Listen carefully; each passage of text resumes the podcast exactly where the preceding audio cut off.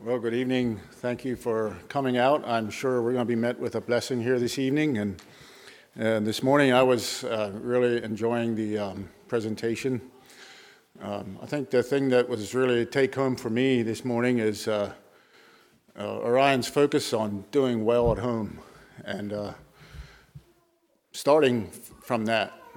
And I think that was very solid and uh, um, a blessing to me. If we're not doing it here at home, uh, yeah, you can't expect to start by going elsewhere. So, um, looking forward to this evening and sure that there'll be a blessing for all of us. So, the order of the service here is uh, Aaron Stoltzfus will have a devotional. And immediately following that, we'll have another song and we'll have an offering. Um, as soon as the song is over, uh, Orion Shirk will be um, giving the last of his two part uh, series here. So uh, we'll do it in that order. So I think without further comment, well, Aaron, will you come forward and share the devotional?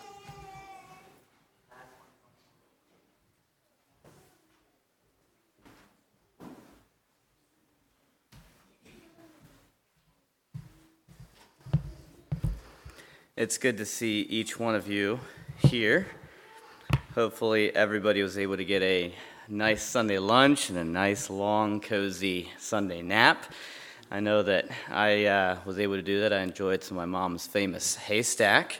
And if you wonder how a common dish like haystack can be famous, just come to my mom's place some Sunday lunch and you'll find out. It's also good to be here. Orion, thank you for what you shared this morning. I look forward to hearing what you have to share as well. I was asked to share about my experience at Bald Eagle Boys Camp and how that prepared me to serve in the kingdom of God. And before I get into that uh, too much more, I want to read with you all Psalms 1 or Psalm 142. So if you could turn to Psalm 142, I want to read a Psalm of David. And I'm going to read it in the ESV.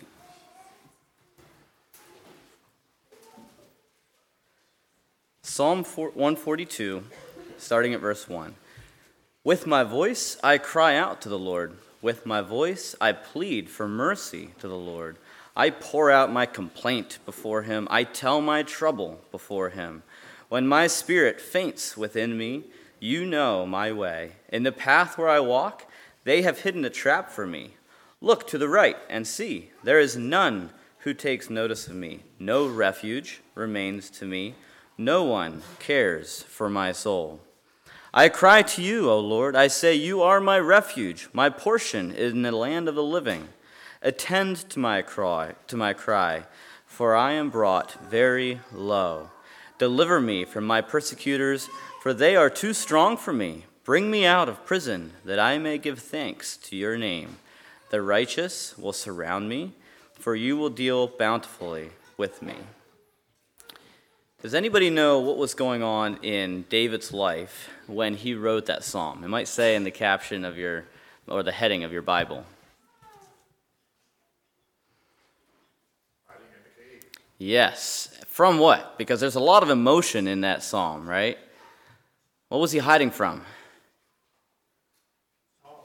Yes. So he was on the run. We don't know exactly at what point of the chase this was, but it's pretty obvious that he was hiding in the cave from Saul, um, who was pursuing him, trying to kill him, actually. Um, so David was feeling a lot of things. It's fair to say that he was in a crisis. He was in trouble, obviously. He was discouraged. He was in danger for his life. He was lonely. Verse 6 says, Attend to my cry, for I am brought very low. Pretty obvious that he was at one of his lowest points. So, why am I reading this psalm um, at a missions conference? Um, I'm reading it because David does such a good job putting words to some of the emotions that a person can feel when they are at their lowest. And when we, or sorry, and it's when the boys at camp are at their lowest when they choose to come to camp. Because typically, they're in a bit of a crisis as well. A little different than David, obviously. Um, but often they are also in trouble. They're discouraged. They feel alone because bad behavior often puts you alone. They're often in a situation where parents have told them that they just can't live at home anymore because it doesn't work out. They're often in, in, a situation where school or civil authorities have told them that it's either going to camp or going to some other facility, a detention facility, a juvenile facility, or something like that. And so they choose to come to camp. And then the unbelievable part happens. They are placed in a, and by the way, they choose, so this is a voluntary thing, but after they choose and they commit to camp, they can't reverse that decision. So when they get to camp, they are placed in a group of nine other mischievous, fun loving young men that all have their own set of problems. And on top of that, there's two very inexperienced young men who do not have any formal psychology or therapy training um, are the leaders of the group. How do you expect that to work? It doesn't really make any sense if you think about it. Um, but yet it does, and a lot of boys' lives and a lot of chiefs' lives are changed through that program.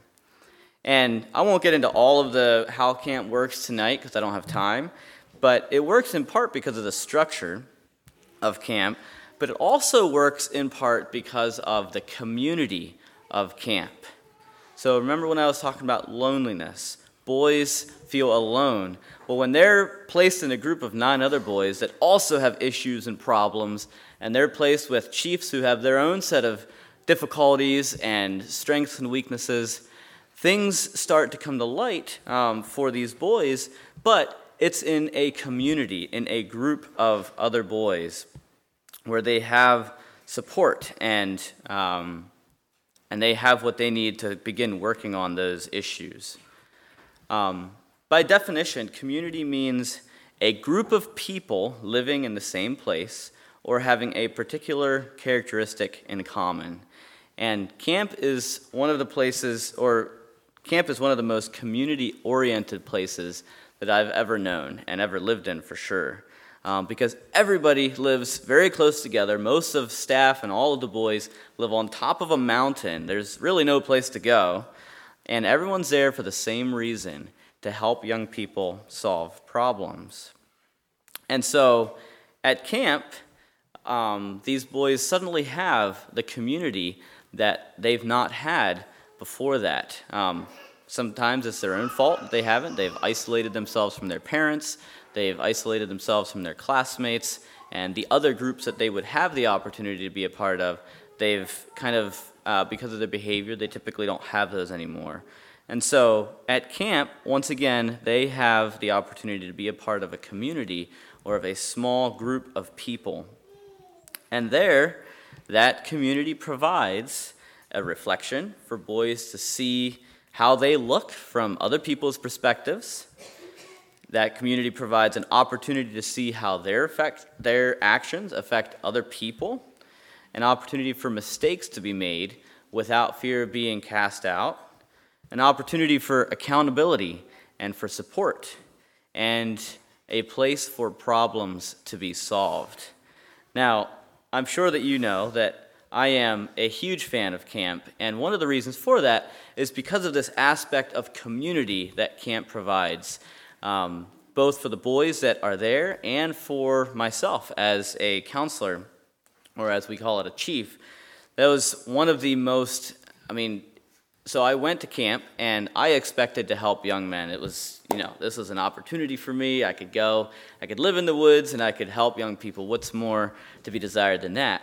Um, but what I think back to now is the growth that that caused in my own life for those exact same reasons. I had a group of boys that, first of all, found my insecurities, that found my weaknesses, and just poked and prodded at them um, to where they had to be looked at. And, and then there was the support of the rest of the community there with co chiefs and with supervisors um, and family workers that helped work through those things.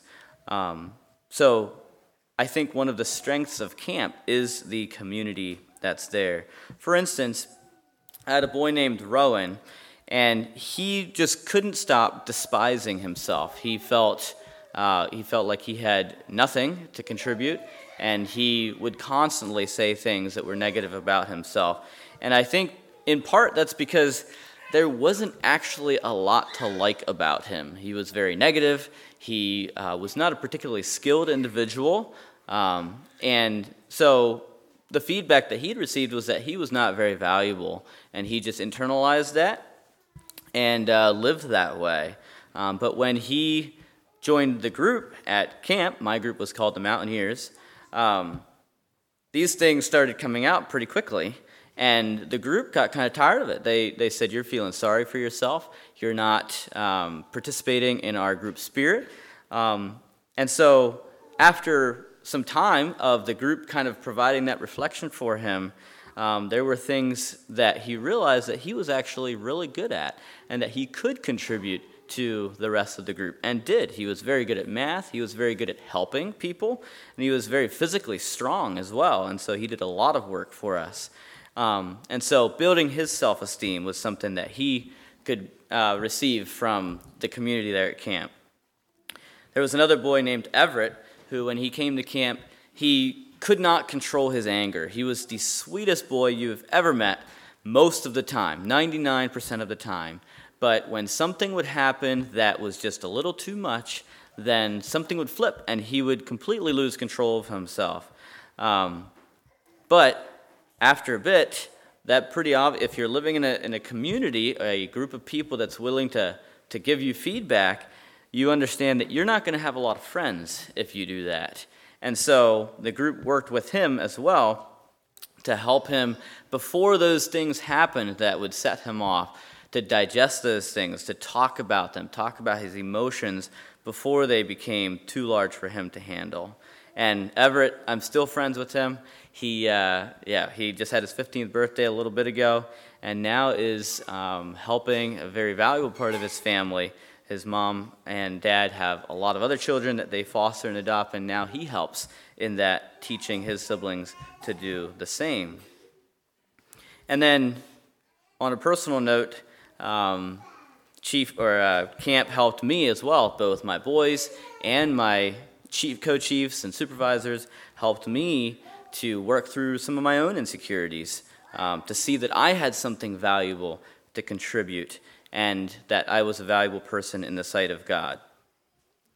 So, I'm talking a lot about community, and I'm talking a lot about uh, you know groups and, and what is that so what does that have to do with what i want to share tonight well the question that i am trying to answer is what uh, see what was the question earlier uh, let me find it here so how did my experience at Baldy Boys Camp prepare me to serve in the kingdom of God? And I believe that one of the ways that it did that was to teach me the incredible value of community. And because of that, I think that that, that aspect of community is one of the things that we most have, as conservative Anabaptists, have to contribute to the kingdom of God. Because, believe it or not, we as conservative Anabaptists care more about community than most other people. We strive to care for each other physically and spiritually, emotionally, even financially. And you might be thinking, well, we don't always do the best job. And you're right, we don't always. But we strive for that. And when we make mistakes, we move on and we keep trying.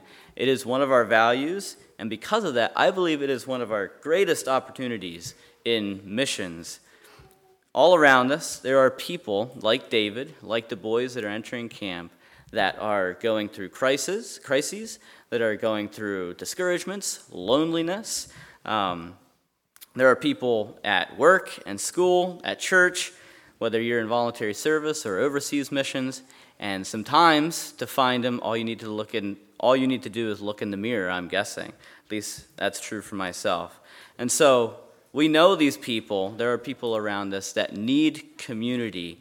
And so, especially as conservative Anabaptists who are, I think, gifted in that, I think that's one of our opportunities to reach out in both on an individual level, one on one, take the strength that we have in our communities um, as, as kind of a foundation to reach out, um, and then also inviting people into our communities, into our, uh, our work communities, into our church communities and so forth. Um, so, I leave that with you. I think that community is a strength that we have, and it is one of our greatest opportunities to reach out to the people around us and to the world around us. So, with that said, let's uh, bow our heads for prayer. Heavenly Father, thank you so much um, for the community, the church that we get to be a part of, and thank you for the smaller communities within that the work, school communities, families. And Lord, I pray that you would help us to strengthen those ties and those, in those communities, and then help us to use those communities to reach people that are lonely, people that um, need to belong somewhere, and people that are searching for you. Be with us tonight as we uh, listen further. Help us to open our hearts to what Orion has to share, and I pray that you would uh, guide his words. Thank you for your many blessings to us. I pray this in Jesus' name. Amen. Thank you.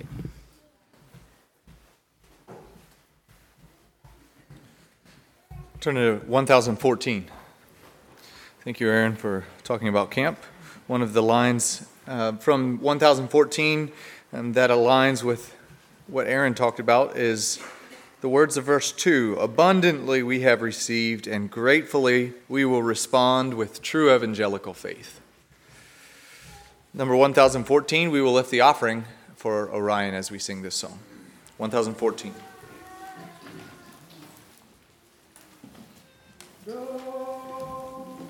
True evangelical faith cannot lie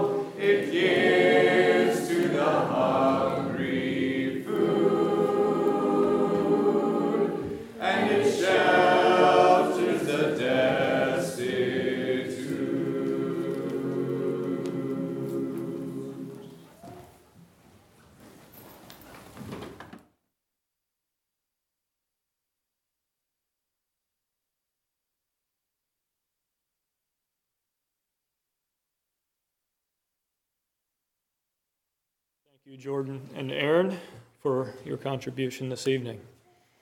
And I want to thank you for the offering. I was not expecting that, so thank you. um, I stand before you this evening with some trembling because what I have to share is weighty. We serve an almighty God. And He is the only source of life. He is the only source of anything that is truly good. And when He created us, He created eternal beings. And when we, as eternal beings, cut ourselves off from Him who is the only source of what is good and what is life, the only thing that waits is eternal death and torment. Truly, it is a fearful thing to fall into the hands of a living God. So, my title this evening is Do You Believe That Hell is Real? Do you believe that hell is real? However, before we address that subject, I would like to spend probably about half the time establishing what our God is like in the person of Jesus as described in the book of Revelation. So, I want to firstly question what is the king like? What is our king like? Revelation chapter 1, verse 5 says this And from Jesus Christ, who is the faithful witness, and the first begotten of the dead, and the prince of the kings of the earth, unto him that loved us and washed us from our sins in his own blood. So he's a faithful, uh, faithful witness. A witness to what? John chapter 18, verse 37 says that he is a witness unto the truth. The truth about us and who we are, about God's word and his world. That verse tells us that he was the first to rise from the dead by his own power. He is the Prince of Kings, and he loves us, present tense, and cleanses us from sin. And I will be doing a fair amount of scripture reading here, so if you want to follow along, you can turn to Revelation chapter 1 verses 12 to 18 for the next part. He is glorious in appearance. He is glorious in appearance. What is our God like? Verse 12 of Revelation chapter 1 And I turned to see the voice that spake with me. And being turned, I saw seven golden candlesticks. And in the midst of the seven golden candlesticks, one like unto the Son of Man, clothed with a garment down to the foot, and girt about the paps with a golden girdle. His head and his hairs were white like wool, as white as snow, and his eyes were as a flame of fire, and his feet like unto fine brass, as if they had burned in a furnace, and his voice as the sound of many waters. And he had in his right hand seven stars, and out of his mouth went a sharp two edged sword. And his countenance was as the sun shineth in his strength. And when I saw him, I fell at his feet as dead. And he laid his right hand upon me, saying unto me, Fear not, I am the first and the last. I am he that liveth and was dead, and behold, I am alive forevermore. Amen. And have the keys of hell and of death. So, in that passage, we see Jesus clothed in princely garb, clothed with glory and majesty. And in verse 14, his hair is white with radiant glory. And like his feet. Um, down later in, where is it? Uh, verse 15, it says, His feet like brass, as if they had burned in a furnace. So I think John is struggling a little bit to describe what he's seeing. It's like the Mount of Transfiguration. Jesus' feet and his, his, oh, his eyes, his face, they're all shining with brilliance. His feet are white, just glowing. And John is tr- struggling to describe what he's seeing in the person of Jesus. And if you want a, a good psalm to read, it's one of my favorite psalms. I'm not going to look at it right now, but Psalm 29, describing the voice of, the, of God, is, is pretty amazing. So he is glorious in appearance, and he is worthy Revelation chapter 5, verses 1 to 14. And I saw in the right of him, excuse me, I might need some water, so somebody wants to get me some, that'd be great. I saw in the right hand of him that sat on the throne a book written within and on the backside, sealed with seven seals. And I saw a strong angel proclaiming with a loud voice, Who is worthy to open the book and to loose the seals thereof? And no man in heaven, nor in earth, nor under the earth was able to open the book, neither to look thereon. And I wept much, because no man was found worthy to open and to read the book, neither to look thereon. And one of the elders saith unto me, Weep not, behold, the lion of the tribe of Judah, the root of David, hath prevailed to open the book and to loose the seven seals thereof. And I beheld, and lo, in the midst of the throne and of the four beasts, and in the midst of the elders, stood a lamb as it had been slain, having seven horns and seven eyes, which are the seven spirits of God sent forth into all the earth. And he came and took the book out of the right hand of him that sat upon the throne. And when he had taken the book, the four beasts and four and twenty elders fell down before the Lamb, having every one of them harps and golden vials full of odors, which are the prayers of the saints.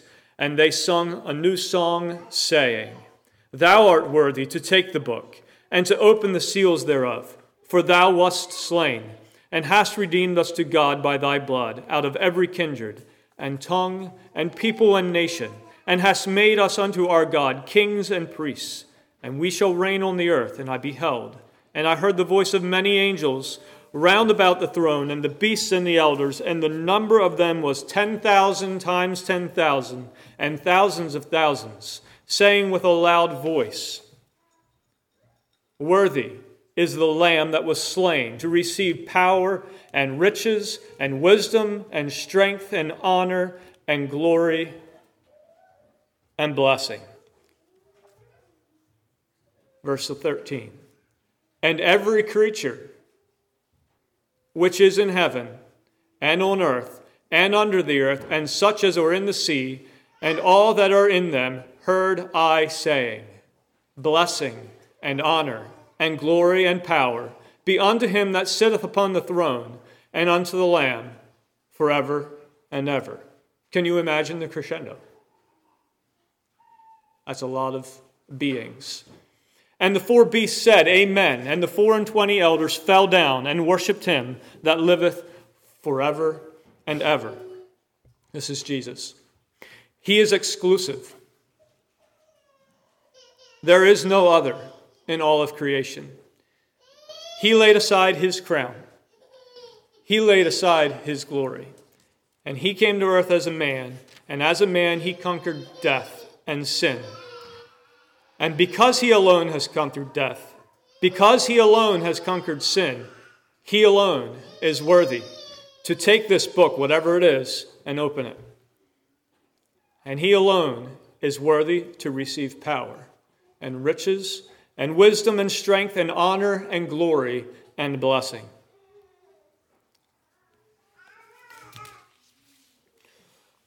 So he is worthy, he is glorious and he is victorious. Revelation 11:15 and the seventh angel sounded and there was great and there were great voices in heaven saying the kingdoms of this world are become the kingdoms of our Lord and of his Christ and he shall reign forever and ever. And if you think back to the Garden of Eden, back to when all was right, and when Satan came and tempted Eve and tempted Adam. They, they had been given stewardship of the world. And they have surrendered their allegiance to Satan. They planted their flag in a different camp. And as a result, the world is under Satan's control. Jesus refers to Satan in John chapter 12, verse 31, as the prince of this world. And so, the temptation of Jesus in the wilderness, when Satan said, If you will bow and worship me, I will give you these, the kingdoms of the world. That was a temptation, and it was real. It was a shortcut.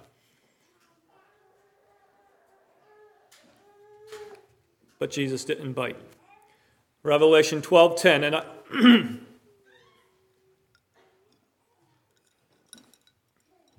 Revelation 12, verse 10. And I heard a loud voice saying in heaven, Now is come salvation and strength and the kingdom of our God and the power of his Christ. For the accuser of our brethren is cast down, which accused them before our God day and night. And they overcame him by the blood of the Lamb and by the word of their testimony, and they loved not their lives unto the death. And Jesus' victory is so sure, it is so complete, that his people have victory over the seductions of Satan through his victory. Satan cannot overcome those who are washed in the blood of the Lamb. Revelation chapter 19, verses 11 to 16. And I saw heaven opened, and beheld a white horse and he that sat upon him was called faithful and true. And in righteousness he doth judge and make war. His eyes were as a flame of fire, and on his head were many crowns. And he had a name written that no man knew but he himself. And he was clothed with a vesture dipped in blood, and his name is called the Word of God. And the armies which are in heaven followed him upon white horses clothed in fine linen, linen white and clean, and out of his mouth goeth a sharp sword, that with it he should smite the nations, and he shall rule them with a rod of iron. And he treadeth the winepress of the fierceness and wrath of Almighty God. And he hath on his vesture and on his thigh a name written King of Kings and Lord of Lords. And jumping to verse 21 And the remnant were slain with the sword of him that sat upon the horse, which sword proceeded out of his mouth, and all the fowls were filled with their flesh. So not only has he conquered sin, and not only has he conquered death, he also defeats Satan and his earthly hordes just by the word of his mouth. And the armies of heaven, they're not there to fight. They're merely there to witness the awesome power of their Savior. And borrowing from Psalm 29 Truly, the voice of the Lord flashes forth flames of fire. Truly, the voice of the Lord shakes the wilderness and strips the forest bare. And as a result, all the armies of heaven cry, Glory! Glory. So he is victorious, and he is judge. Revelation chapter 20, verses 11 to 15. And I saw a great white throne, and him that sat on it, from whose face the earth and the heaven fled away, and there was found no place for them. And I saw the dead, small and great, stand before God. And the books were opened, and another book was opened, which was which is the book of life. And the dead were judged out of those things which were written in the books according to their works. And the sea gave up the dead which were in it, and death and hell delivered up the dead which were in them. And they were judged every man according to their works. And death and hell were cast into the lake of fire, which is the second death. And whosoever was not found written in the book of life was cast into the lake of fire. This same Jesus, who is glorious and victorious, who sustains us and saves us, and who is worthy of all praise. This Jesus, who is King of kings and Lord of lords. This Jesus, who is Son of God and Son of man. This Jesus is returning to claim those who are his and to judge those who are not. This Jesus, who spoke the world into existence, speaks at length on the subject of hell. It is this Jesus who says things like this Depart from me, you cursed, into everlasting fire. Matthew 25, 41. And Matthew 23, Ye serpents, ye generation of vipers, how can you escape the damnation of hell?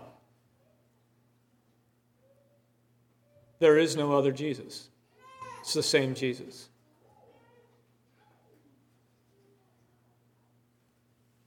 So, several questions. First one Does it exist? The apostles record Jesus speaking about hell not as a fictional place, not allegorically or in hyperbole, but as a place that is real. And he speaks about it in great detail. Why does it exist? Matthew 25, 41. Then shall he say unto them on the left hand, Depart from me, ye cursed, into everlasting fire, prepared for the devil and his angels. It was not originally created for man, it was originally prepared for the devil and his angels. Who goes there? If we are aligned with Satan and with his cause, which is rebellion against God, we, align, we align ourselves also with his fate. Revelation 20:15 and whosoever was not found written in the book of life was cast into the lake of fire. John 3:36 He that believeth on the Son hath everlasting life. And he that believeth not the Son shall not see life, but the wrath of God abides on him. John 5 29. And shall come forth they that have done good unto the resurrection of life, and they that have done evil unto the resurrection of damnation. Revelation 21 8. But the fearful and unbelieving, and the abominable, and murderers, and whoremongers, and sorcerers, and idolaters, and all liars shall have their part in the lake which burneth with fire and brimstone, which is the second death. What is hell like? Matthew 13, verses 49 and 50. So shall it be at the end of the world. The, angel, the angels shall come forth and sever the wicked from among the just, and shall cast them into the furnace of fire. There shall be wailing and gnashing of teeth. So it is a place of separation, a place of torment, and a place of fire. It is also a place of darkness. Both Peter and Jude refer to this Jude 1:13 says raging waves of the sea foaming out their own shame wandering stars to whom is reserved the blackness of darkness forever and it is a place of punishment and to you who are troubled rest with us this is first Thess- or second Thessalonians 1 verses 7 to 10 when the Lord Jesus shall be revealed from heaven with his mighty angels in flaming fire taking vengeance on them that know not God, and that obey not the gospel of our Lord Jesus Christ, who shall be punished with everlasting destruction from the presence of the Lord and from the glory of his power. When he shall come to be glorified in his saints and to be admired in all them that believe, because our testimony among you was believed in that day. And how long will it last? Mark chapter 9, verses 43 to 48 make this abundantly clear. And if thy hand offend thee, cut it off. It is better for thee to enter into life maimed than having two hands to go into hell, into the fire that never shall be quenched, where their worm dieth not, and the fire is not quenched. And if thy foot offend thee, cut it off. It is better for thee to enter halt into life than having two feet to be cast into hell, into the fire that shall never be quenched, where their worm dieth not, and the fire is not quenched. And if thy eye offend thee, pluck it out. It is better for thee to enter into the kingdom of God with one eye than having two eyes to be cast into hell fire, where their worm dieth not, and the fire is not quenched.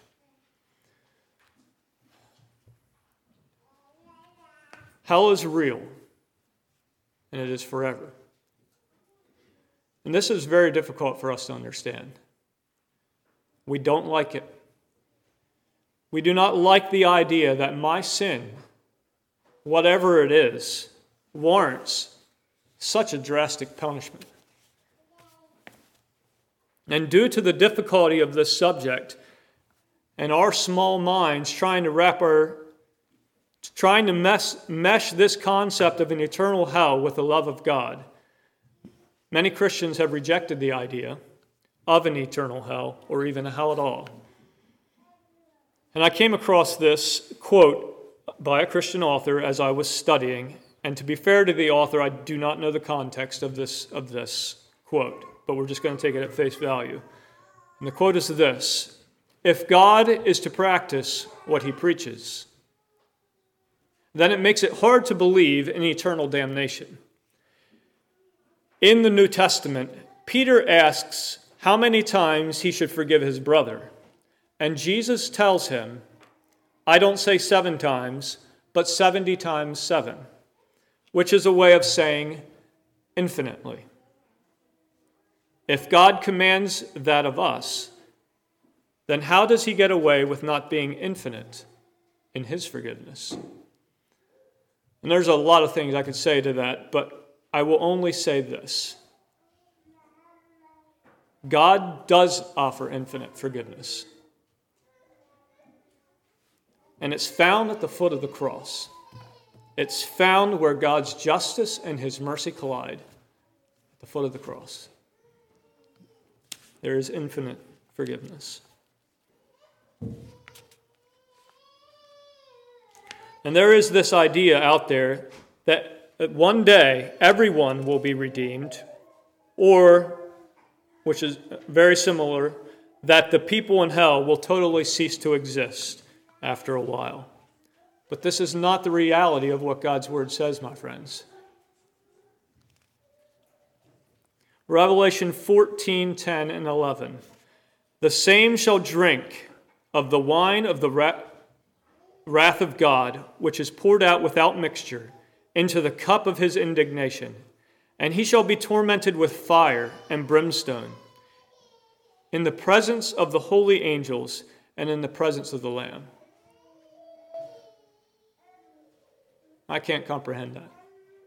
That's what it says. And the smoke of their torment ascendeth up forever and ever, and they have no rest, day or night, who worship the beast in his image, and whoever receiveth the mark of his name.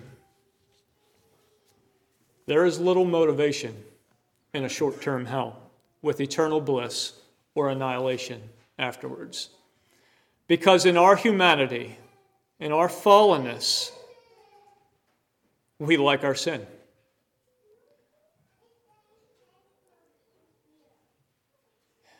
And we would opt out and say, I'll have my cake and eat it too because we, can, we think we can endure something for a short term.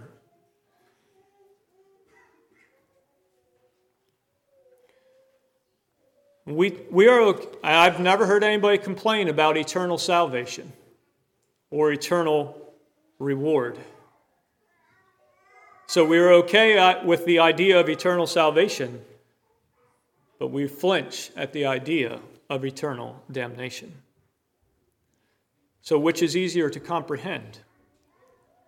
A punishment which we deserve,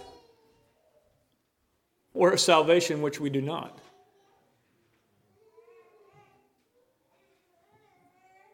Which is more unjust? Is it more unjust for God to condemn people to eternal damnation? Or is it more unjust for God to take the punishment upon himself and to offer eternal salvation? Which is more unjust if there is injustice? It is hard for us to comprehend an eternal hell. God is infinite in time.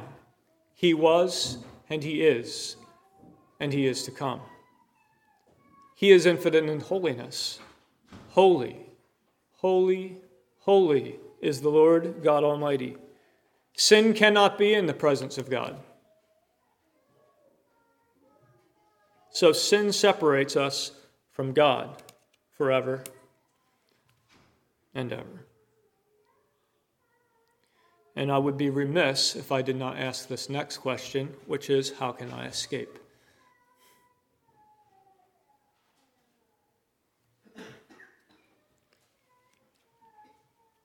So, sin does separate us from God forever and ever.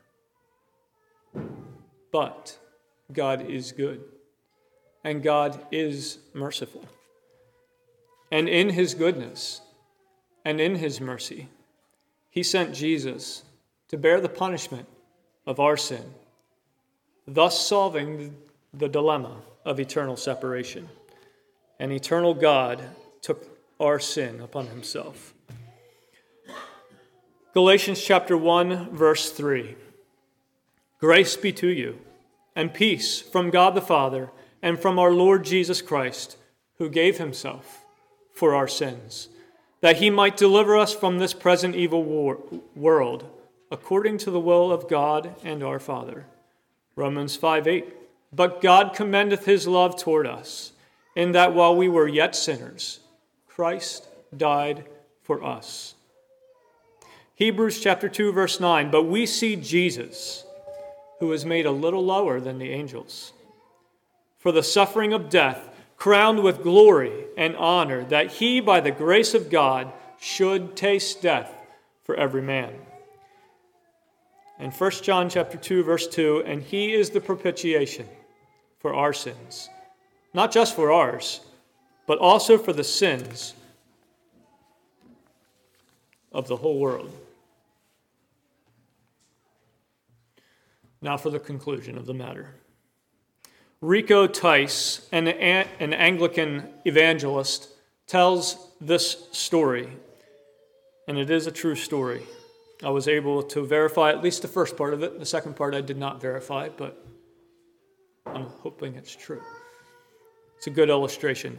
December 1984, there was a huge crash in which 11 people were killed due to fog on the M25 motorway south of London. Early in the morning, a truck carrying paper crashed and all the warning lights came on. There were hazard signs. The police were there. But the issue was driver after driver ignored the warning lights. They ignored the hazard signs and the fog and drove on. And the policemen, realizing what was happening, became possessed with fear because they knew the destruction that was taking place. So they began to pick up traffic cones and throw them at the windshields to stop people, but they would not stop. They kept driving. One newspaper reported this one of the policemen had tears running down his face as he threw cones at the drivers who would pay no attention. Do you believe hell is real? So, this reality of hell coupled with love for God and our fellow man, should spur us to action. We all have friends, we all have neighbors and family, and other acquaintances who are in danger of this very reality. And we are, are we willing to throw traffic cones at their windshield? Or are we letting them drive by unhindered and unwarned?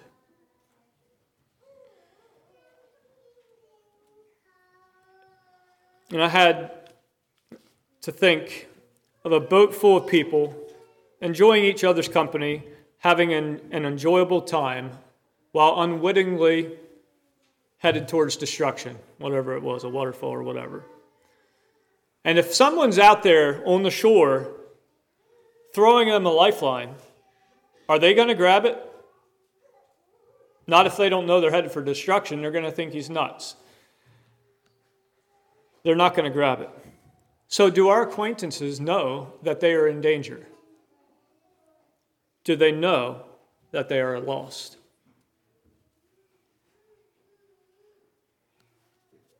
Think it was Billy Graham who said it's easy to get someone saved, it's more difficult to get them lost. So they have to know they're lost before they know they need a Savior. This past Wednesday, uh, I mentioned this morning that evangelism is not one of my, I wouldn't say it is one of my strengths. And this past Wednesday evening, Nate Kaufman has, he began a series on the spiritual gifts. And he shared a little bit I think it's from Matthew 25, the parable of the, the servant who buried his talent, or the parable of the talents, and how this servant was condemned. And there are, I think there are three reasons in that passage that say why he was condemned. Two of those reasons were fear and laziness. It got me right in the gut. because I was studying for this sermon. and that's how I tend to operate. I tend to operate out of fear because I don't know what to say and I might screw it up. And I tend to operate out of spiritual laziness. I have other things to do, right? And it moves to the bottom of the pile. So I'll do it tomorrow. Always tomorrow.